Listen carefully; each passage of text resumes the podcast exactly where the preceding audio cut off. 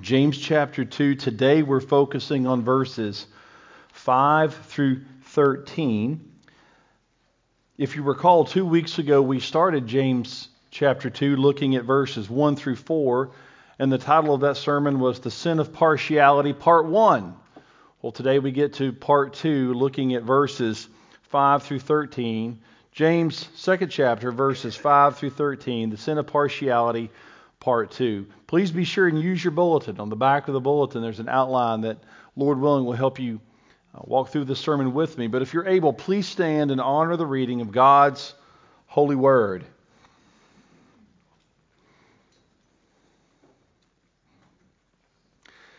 Listen, my beloved brothers. Has, God, has not God chosen those who are poor in the world to be rich in faith and heirs of the kingdom? Which he has promised to those who love him. But you have dishonored the poor man.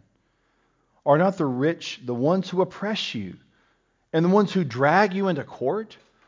Are they not the ones who blaspheme the honorable name by which you were called? If you really fulfill the royal law according to the scripture, you shall love your neighbor as yourself, you are doing well. But if you show partiality, you are committing sin and are convicted by the law as transgressors. For whoever keeps the whole law but fails in one point has become accountable for all of it. For he who said, Do not commit adultery, also said, Do not murder. If you do not commit adultery but do murder, you have become a transgressor of the law. So speak and so act as those who are to be judged under the law of liberty. For judgment is without mercy to the one who has shown no mercy. Mercy triumphs over judgment. Pray with me, please.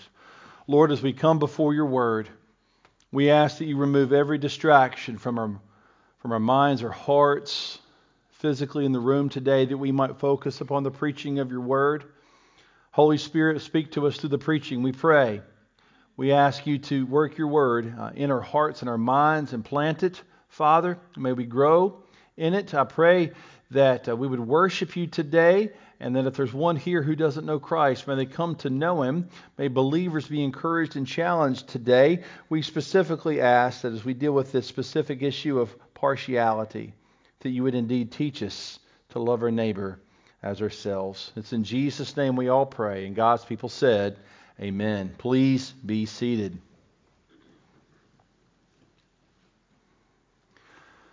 Friends, one of the main overarching principles that we learn from the Bible as believers is to be Christ like. To be Christ like. That if we know Jesus Christ as Savior, He's also our Lord, and He teaches us in life to be Christ like. In fact, in Philippians chapter 2, Paul says, let the mind of Christ be in you. In Romans chapter 8, the Apostle Paul writes that we should be conformed to the image of Christ. Simply put, we are to be Christ like. You know, two weeks ago we began this study of chapter 2, and we began looking at what the Bible calls partiality. And we learned two weeks ago from the Old Testament and from the New Testament that simply God does not play favorites. God is not partial. And we learned this that because Jesus is our Lord, that means He's the one who sits on the throne of our hearts. He's in control of our lives. He's our master. That we too are not to play favorites. We are not to be partial, and in doing so, we're Christ like because Christ is not partial. However, the problem for us and for those in this text today is that many of the Christians that James was writing to, they were playing favorites. They were being partial. They were making the same mistake that Samuel made in 1 Samuel 16. Do you remember that from a couple weeks ago? Samuel went to anoint the son of Jesse to be the king. And the first one he saw, Eliab, the oldest, he thought, This is the Lord's anointed. But how did he make that decision, that judgment? By outward appearance alone. And God told him, God doesn't look at the things man looks at. Man looks at the outward appearance, God looks at the heart. Samuel made a mistake, the mistake of partiality based on outward appearances. And James is telling us today, just like God told Samuel years before, that is not consistent with a Christ like life. But what's so pastoral about this is the way James addresses the issue. Did you notice that he does this in a spirit of love? He calls them beloved brothers. He brings them in and has a very pastoral conversation with them as he confronts the sin of partiality. Friends, I want you to know one of the roles of the pastor is to patiently confront the issue of sin because God desires that we all live holy lives before him, that we be Christ like. And you can clearly see in this text that's James' desire, that's his heart. He wants these Christians to be sanctified, to grow in the grace and knowledge of Christ, to be holy as God is holy. And in doing so, he addresses this issue of partiality again today, and he has four main points. If you have the, your bulletin, look at the back as I read these off. The four main points James makes today about partiality. He says partiality, first of all, is incompatible with God. Secondly, it's unloving towards others. Thirdly, partiality breaks the whole law of God. And then finally, partiality is unmerciful. Let's look at that first point today. Look back with me at verses 5 through 7. Partiality is incompatible with God. Here's what the text says Listen, my beloved brothers, has God not chosen those who are poor in the world to be rich in faith and heirs of the kingdom? Which he has promised to give those who love him. But you have dishonored the poor man. Are not the rich the ones who oppress you and ones who drag you into court? Are they not the ones who blaspheme the, the honorable name by which you were called? Friends, partiality is incompatible with God. Let me start with a story. About 10 years ago, I was up in East Tennessee visiting my dad and uh, he was cleaning out the office in his in his home. Uh, he had just got a new computer and uh, and a new printer, and he was cleaning out his office. and And I looked on his desk, and he had packed up his old printer. Well, at my house, I had just gotten a new computer, but I needed a printer.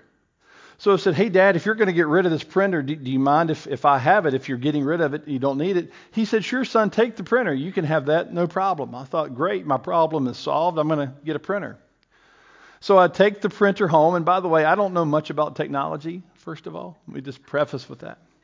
So I also have a new computer, and I have my dad's old printer. You can probably see where I'm going with this. And I'm trying to take the old printer and hook it up to the new computer, but for some reason I can't find any of the, the software to download that will make this printer uh, speak to this computer. And I tried and I tried and I tried, and it finally dawned on me that technology doesn't exist. You know why? Because this printer is so old and this computer is so new that they're incompatible that this printer will never work with this operating system. They are incompatible. What's the definition of incompatible? It's two things that are opposed in character, that they are incapable of existing and functioning together. Friends, my dad's printer was incapable of functioning with my computer's operating system. This item doesn't work in this system. Well, friends, we learned two weeks ago a lot about the system of the Christian life. We learned a lot about the operating system of the Christian life. And the Bible teaches us that Jesus is Lord of that system. If you'll recall, verse 1 of chapter 2 mentions not once but twice the Lordship of Christ that He is the one who sits on the throne of our hearts He is master. He is Lord.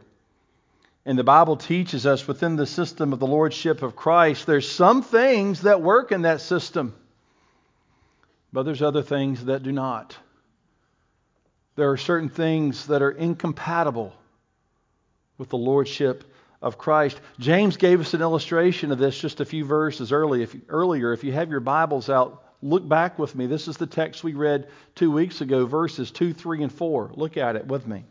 It says, an example For if a man wearing a gold ring and fine clothing comes into your assembly, and a poor man in shabby clothing also comes in, and if you pay attention to the one who wears the fine clothing and say, You sit here in a good place, while you say to the poor man, You stand over there, or You sit at my feet, have you not then made distinctions among yourselves and become judges with evil thoughts? You see the situation. In the assembly, two people come in. One comes in, he looks like he's got it all together wearing fine clothes, wearing rings. People run up to this man and say, Hey, I'm glad you're here. Here's a nice seat for you. Why don't you sit here? You can hear well, you can see well. You sit here. But then the poor man comes in. He doesn't look well, probably doesn't smell well. He's struggling. And in that same assembly, people say to this man, Oh, you sit not in this chair, not even on the footstool, you sit on the floor. You sit on the floor next to the footstool where people are propping up their feet. That's the situation. That's the example that James describes in this text. What is James saying? This is partiality. Treating one person one way and another person in a different way based on outward appearances. And what the text is teaching us today is this if Jesus Christ is your Lord, if you are under the rule and the reign of Christ, to act this way towards one man and this way towards another man based on outward appearances, that's incompatible with God. That's incompatible with the lordship of Christ. These are two things that are so opposed in character that they are incapable of existing or functioning together. Friends, I want you to know in the same way my dad's printer was incompatible with my operating system, partiality in any of our lives is incompatible with the lordship of Jesus in our lives. And James is doing his best to tell these believers listen, these were people who knew Christ as Savior. He's, he's ministering to them, he's confronting them, and he's saying to them, Do you not see how you're playing favorites and being partial? Don't you see that, that playing favorites based on looks or based on money is, is incompatible with God? because that's not the way God treats them. That's not the way God looks at them. What you're doing is incompatible with the lordship of Christ. Friends, when we look at the Old Testament and we find verses that teach us about God's view even of the poor, here's what we find in Psalm 68. It says, In your goodness, O God, you provided for the needy. In Psalm 9, it says, For the needy shall not always be forgotten, and the hope of the poor shall not perish forever. And in Proverbs 17, let this one hit home. Whoever mocks the poor insults his maker you reach back into James chapter 2, you see this example of your, the way you treat a rich man and the way you treat a poor man. And what the Bible is saying if you do this to the poor man, if you do this based on the way he looks, the Bible says you're insulting God. You're not just insulting him, you're insulting his maker. And that should make every one of us take a step back and say, is my life, or the things that I'm doing in my life and the way I treat people, is that compatible with the Lordship of Jesus or is it incompatible? Because God doesn't treat people that way.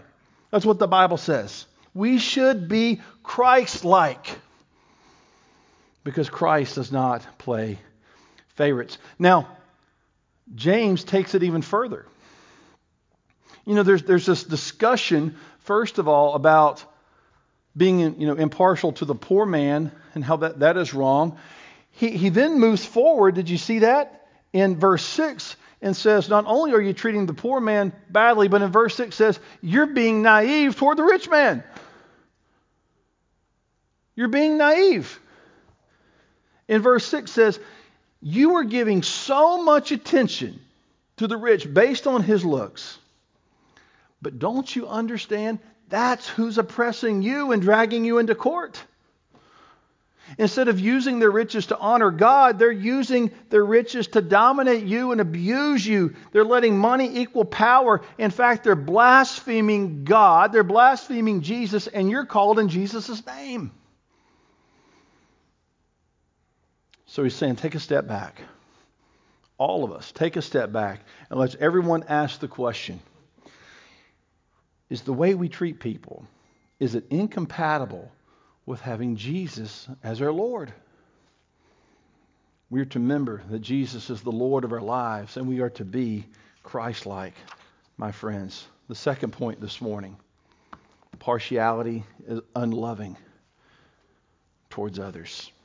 Look at verses 8 and 9.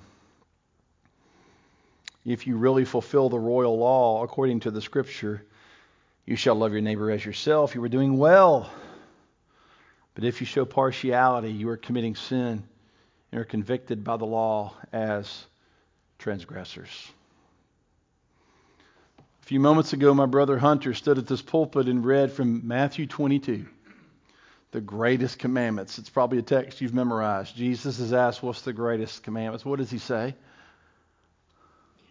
Love the Lord, right? With all your heart, soul, strength, and mind.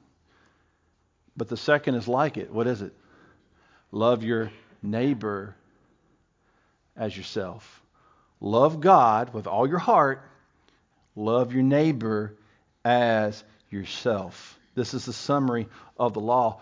James calls it the royal law. Did you hear that? The royal law. Why is it called the royal law? Because the king made the law. King Jesus says, Love God, love your neighbor as yourself. And not only is Jesus king, but he's telling this law to those who live in his kingdom. So, as part of the kingdom of God, we're to hear the royal law from the king love God, love your neighbor. So, James knows the royal law, and he's telling us that partiality, playing favorites, that's the opposite of loving your neighbor as yourself. Now, why would that be? Why is partiality the opposite, the antithesis of loving your neighbor as yourself? First of all, this partiality involves pride and not humility. When you make these distinctions, you sit here, you sit here for these reasons, what we're saying is, I'm better than you are. I'm better than he is. I'm better than she is or he or she is not worth my time. Look at what she's wearing. Did you see how he smelled? It involves pride, not humility. Friends, pride puffs up, it exalts self. Humility, rather, looks to the interest of others. That's what Jesus teaches us in the Word of God. Pride is not Christ like. But number two, partiality involves selfishness and not selflessness. Think about this situation rich man, poor man. If I spent my time talking to the poor man, there might not be any, anything in it for me. I might have to use up a lot of time, a lot of my talents, a lot of my treasures, and I might not get anything in return. But if I come over here and talk to this man, you know what? I might get something out of it in the long term. There might be something in it for me. So I'm going to rub shoulders over here based on looks instead of spending any time over here. Friends, that's partiality. The Bible says that's a problem. Because loving your brother does not involve selfishness, it involves selflessness. Philippians teaches us to look to the interest of others. Selfishness is not Christ like. Jesus even said, I did not come into this world to be served, but to serve, to give my life a ransom for many.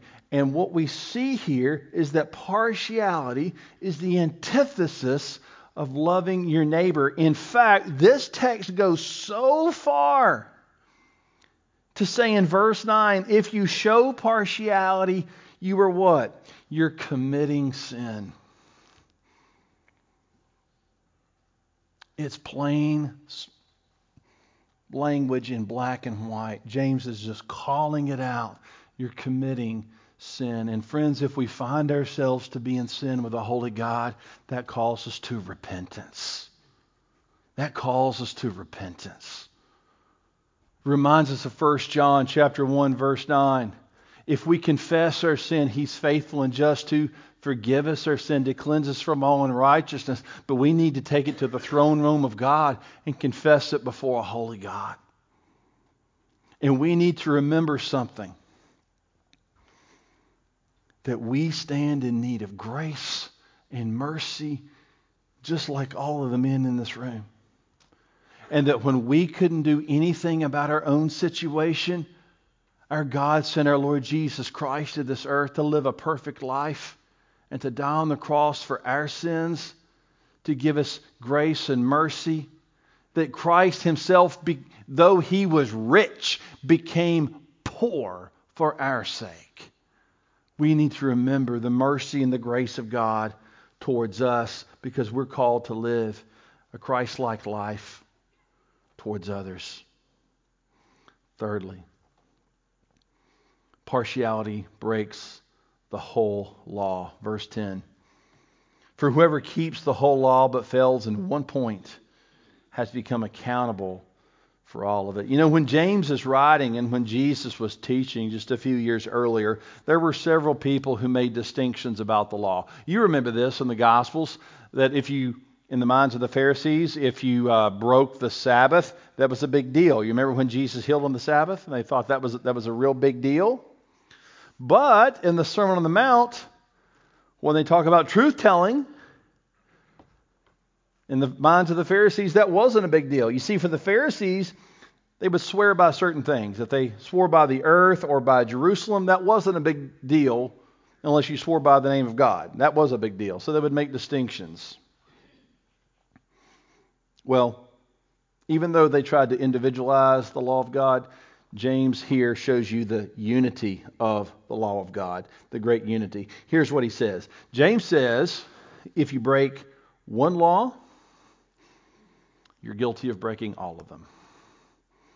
It's all or nothing, James says in verse 10. Let me tell you another story. This is a story um, that involves me when I was on a mission trip back in uh, 2005. From 1999 to 2014, I was a youth pastor. And I took my youth on a mission trip up to Haysi, Virginia. Anyone ever been to Haysi, Virginia? the rural coal mining area of Virginia. I went up to Haysi, Virginia. We were doing maintenance on a church, and I had my youth downstairs, and I had a group of girls. They were painting the bathroom downstairs.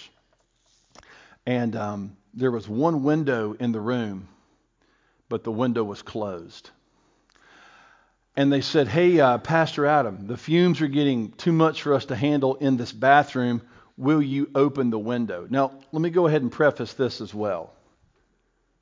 I'm not very good at fixing things, like at all. At all. Hey, look, if you have a large, heavy object that needs to be carried from point A to point B, I'm your guy.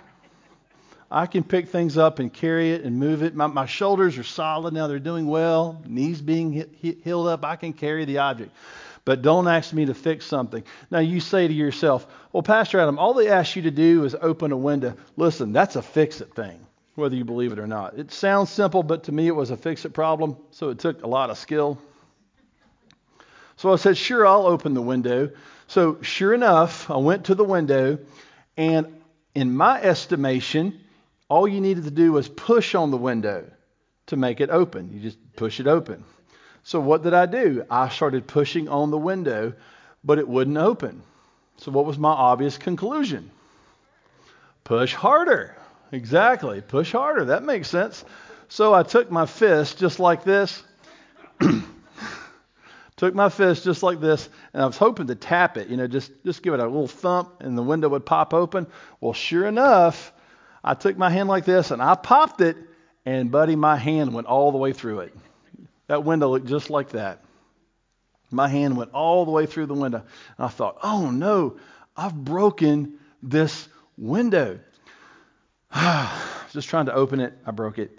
So I reached out to my friend Bob, and Bob had a lot of mercy on me that day. He was one of the parents of the youth with me on that trip. And Bob went out to the to the window store, the, the, the glass store, and he got a new pane for the window. And he came back and he put the new pane in the window. But I have a question for you. When he replaced that window, did he replace just the part that I broke? Or did he replace all of it? He replaced all of it, didn't he? The part I broke and the other part connected to it. Do you know why? Of course, you know why. Because if you break one part, you break all parts of a window. You can't just get the glass that you broke and put it back in and tape it together. No, that's not going to work. You break one part, you break it all. And I broke the whole window that day, and Bob had to get a, a whole new window pane to put in that, that window. Friends, it's the same thing with God's law. You break one part, you break it all. There were those here in James who thought partiality is not a big deal if I play favorites.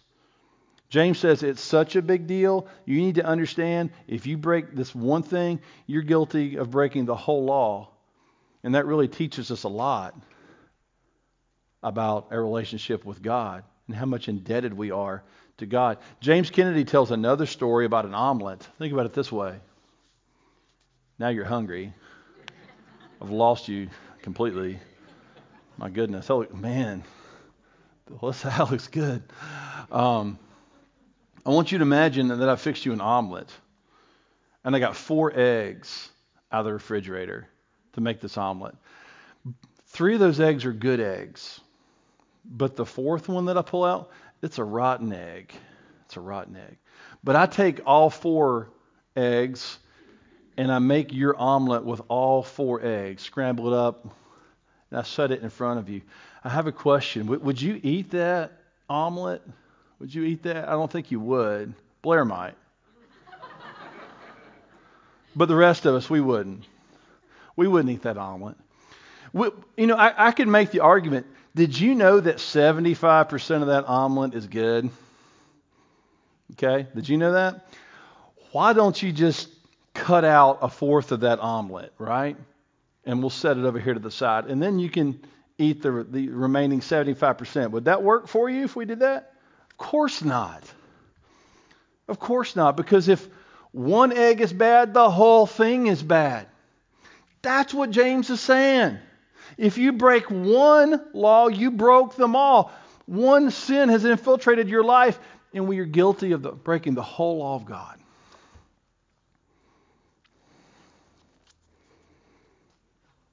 This should direct every one of us to stop and think are we trying to individualize God's laws by saying we've only erred here, here, and here, and these are small issues? We're fine with God in other ways. Friends, if that's you, read this text because it says if you're guilty of one, you're guilty of it all. The whole window needs to be replaced, the whole omelet needs to be replaced. Everything we are needs to be replaced. But you know what the good news of the gospel is? Jesus Christ came to this world not to partially represent you before God, not to be just half a substitute for you. He came to be your, your complete substitute. That every single sin that you and I have committed is put on Jesus.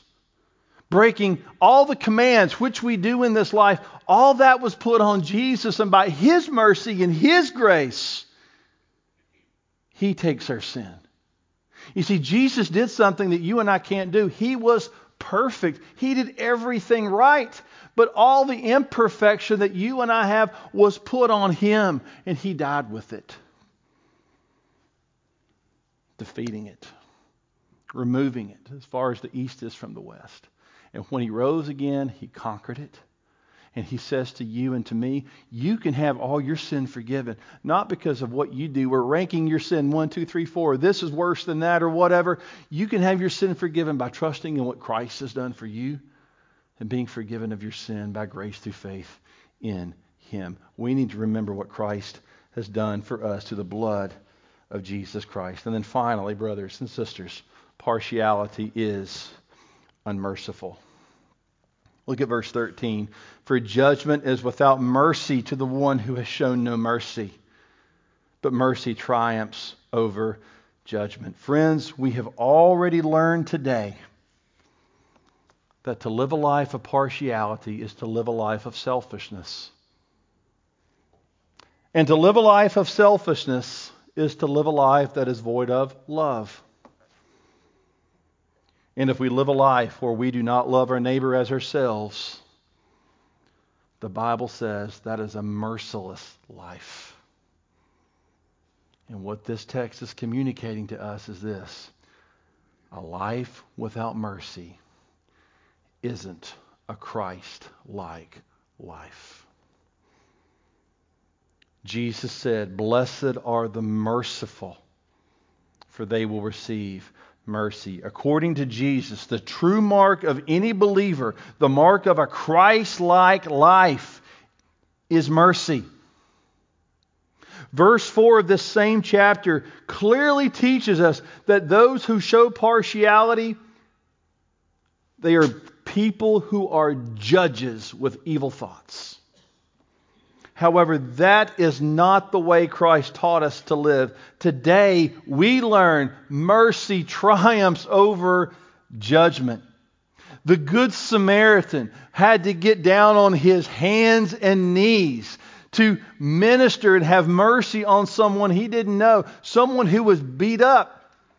He had beyond shabby clothes. He was beat up, how had blood all over him. And he had to get down on his hands and knees and help restore this man's life to dignity and take care of him. That's the picture of mercy. Mercy is what a Christ like life looks like. So, friends, as we close this morning, as we're reminded to put on the mind of Christ as we're reminded to be conformed to the image of Christ, as we're reminded to be Christ like, let us ask these questions. First of all, do we realize that partiality is incompatible with the lordship of Christ? That partiality and the lordship of Jesus are two things that are so opposed in character that they are incapable of existing and functioning together. Do we realize that? Secondly, are we truly loving our neighbor as ourselves? Or do we put things like pride or selfishness, you know, or what is this going to do for me as opposed to what is this going to do for me? Before helping others, do we realize that when we break one part of God's law, we break it all? The whole window has to be replaced the whole omelet has to be thrown away. But the good news is that Christ fulfilled the whole law for you and for me. Every jot, every tittle, Christ fulfilled. And by his grace, he offers to you the forgiveness of sins, his salvation. And he says, as Lord of your life, I'm going to teach you to remember mercy and that mercy triumphs over judgment. For mercy is what a Christ like life looks like. Pray with me, please. Lord, we come to you in Jesus' name. We thank you for this text. We thank you of the, the truth of it, Father. The boldness with which James writes, the clarity with which he explains these things. It reminds us so much of our need for grace and mercy in our own life. It reminds us of the mercy that you first showed us in Christ. Lord, how can we, who have been given so much mercy, who have been given so much grace, not show that same mercy and grace to others? Help us to never, ever play favorites, but to love you and to love others as you have taught us to. Lord Jesus, it's in your name we pray. Amen.